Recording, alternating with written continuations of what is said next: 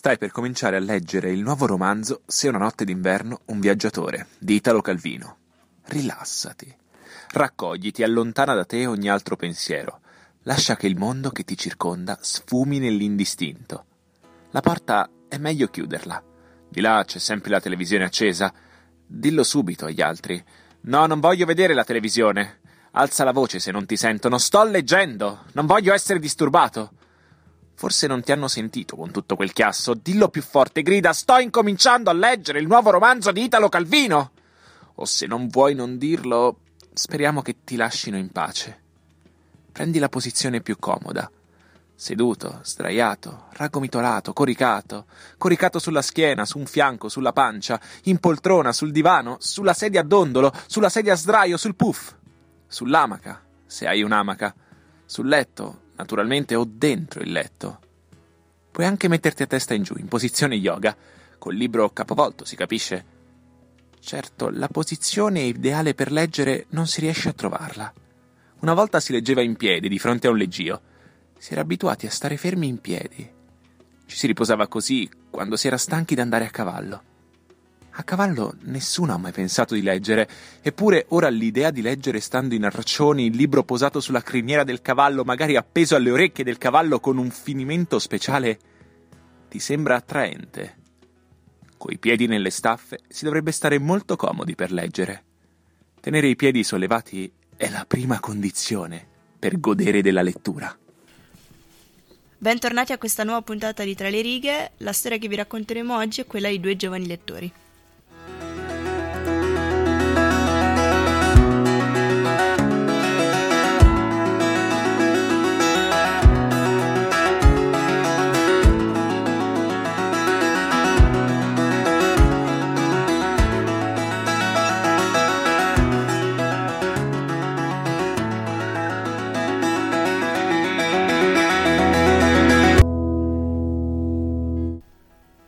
Storia che vi raccontiamo oggi comincia con, una, con, un'azione estremamente quotidiana, ovvero quella di entrare in libreria e cercare un libro da comprare e da cominciare a leggere. Da questo punto di partenza, semplicissimo e quasi banale, succederanno una serie di, di cose abbastanza ehm, tutt'altro che quotidiane che porteranno il nostro lettore protagonista a cominciare una serie di libri senza per un motivo o per l'altro riuscire a finirli. State ascoltando Tra le righe, siamo Cecilia Passarella e Margherita Marzari. La storia che vi raccontiamo oggi è quella di Sia una notte d'inverno un viaggiatore di Italo Calvino. L'artista che abbiamo scelto è Escher.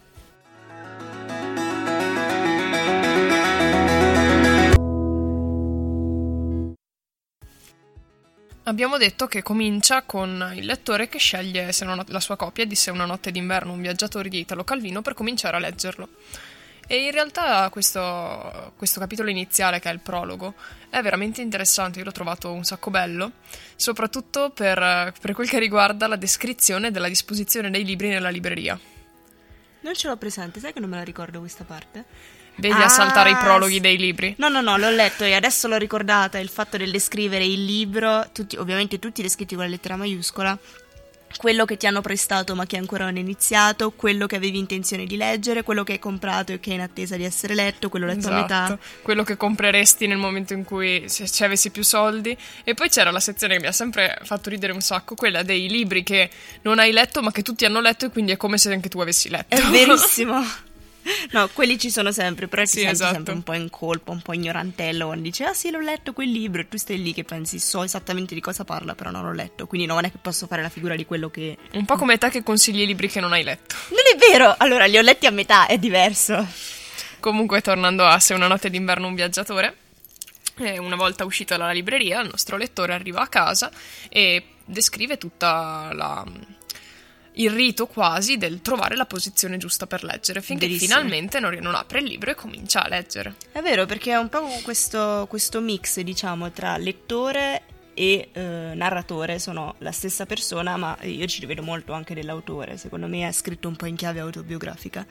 E, ehm, e spiega proprio il processo attraverso il quale tu ti siedi sul letto, inizi a leggere il libro, allora ti spiega che stai iniziando a leggere l'introduzione e pensi quanto ci metterà finalmente il, il, l'autore a spiegarmi e a farmi vedere che cos'è che c'è scritto in questo libro? Cioè sembra quasi un po' una presa in giro.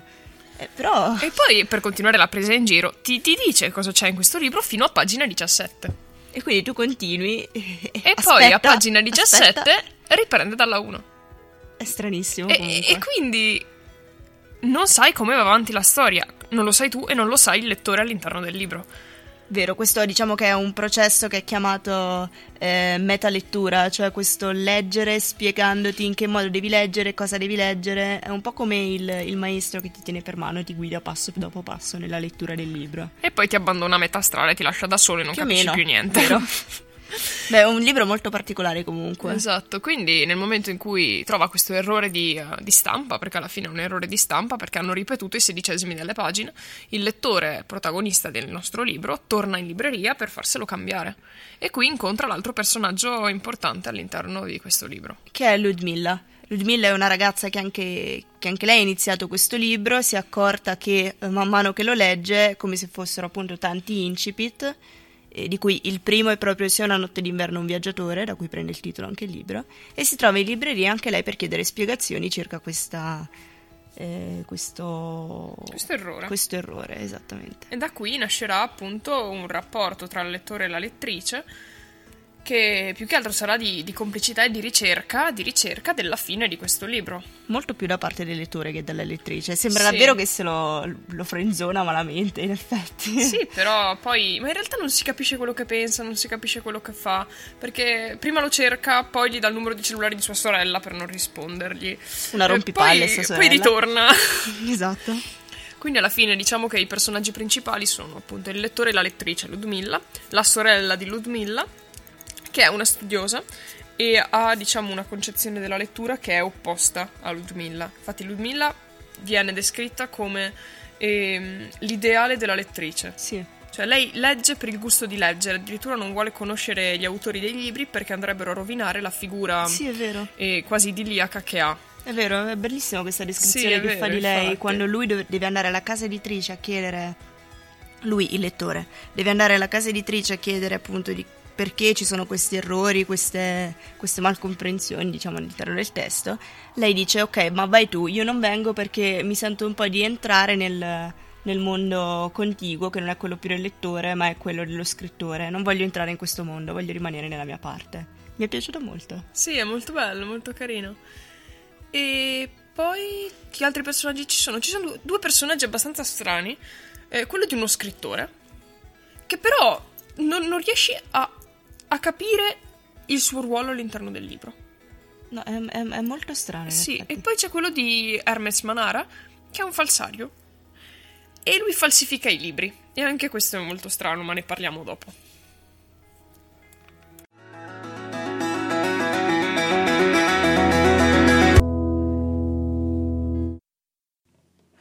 Hai già letto una trentina di pagine e ti stai appassionando alla vicenda. A un certo punto osservi però questa frase non mi suona nuova.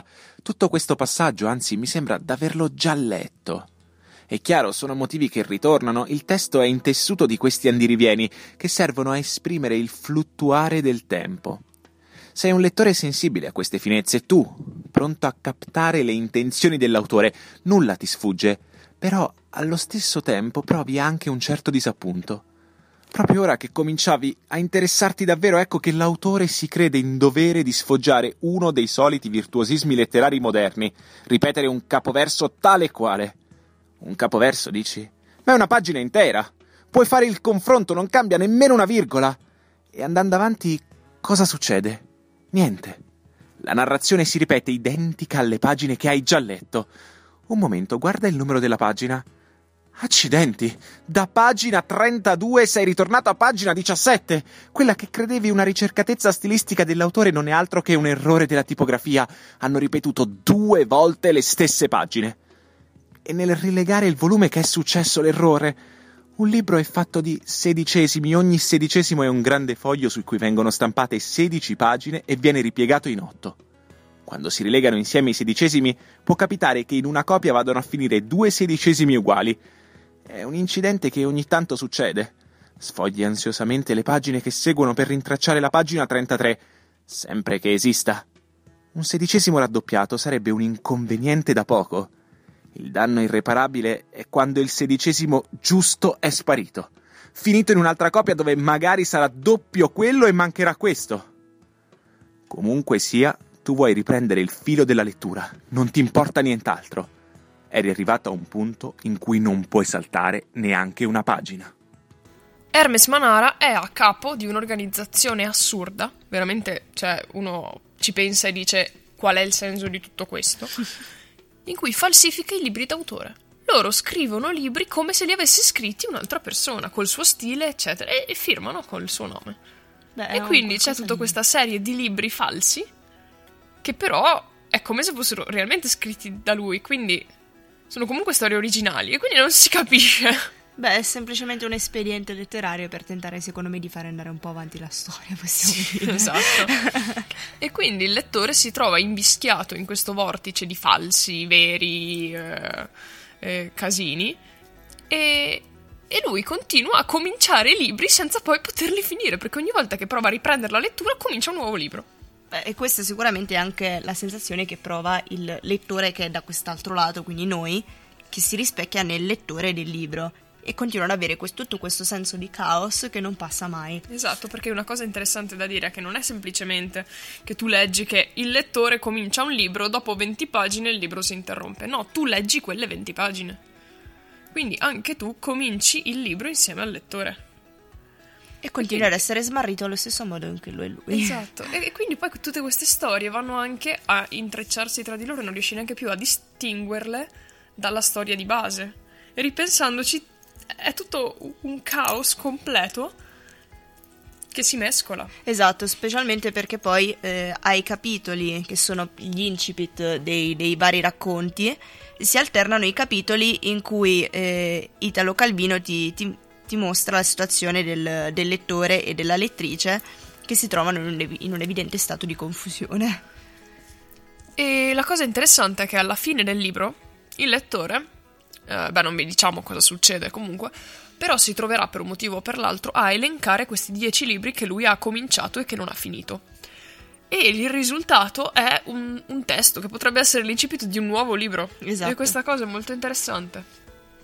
Se una notte d'inverno un viaggiatore, fuori dall'abitato di Malbork, sporgendosi dalla costa scoscesa senza temere il, te- il vento e la vertigine, guarda in basso dove l'ombra s'addensa in una rete di linee che s'allacciano, in una rete di linee che si intersecano sul tappeto di foglie, illuminato dalla luna intorno a una fossa vuota, quale storia attende laggiù la fine?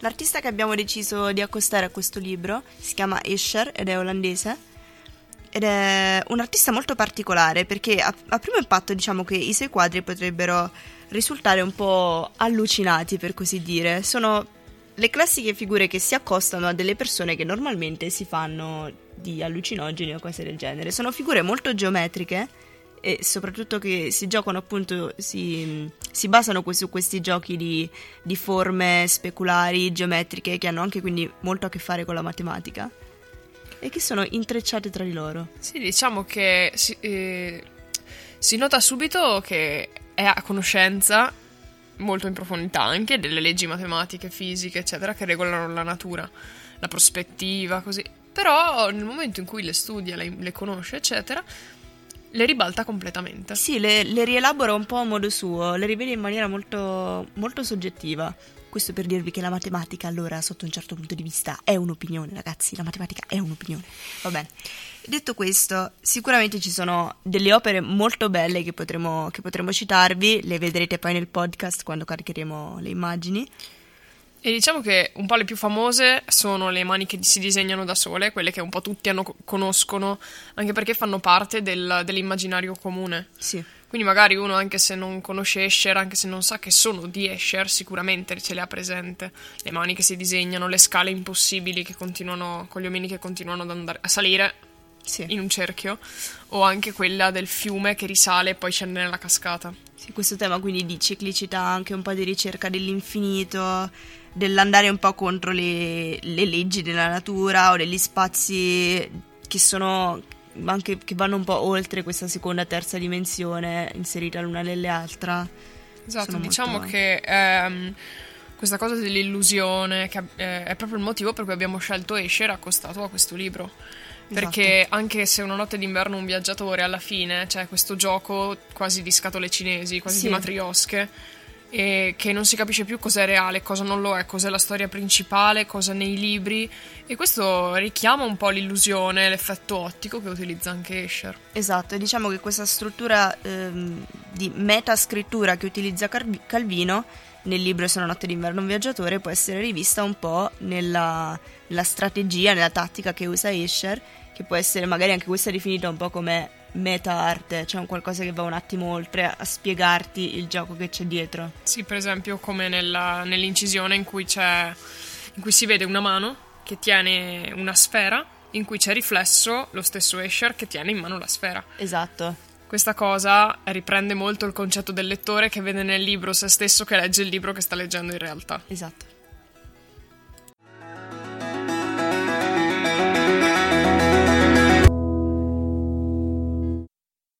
Siamo al termine anche di questa puntata. Ma noi ci sentiamo settimana prossima, sempre alle 18.30, sempre su Samba Radio, sempre con Cecilia Passarella e Margherita Marzari. Sempre di martedì. Ciao.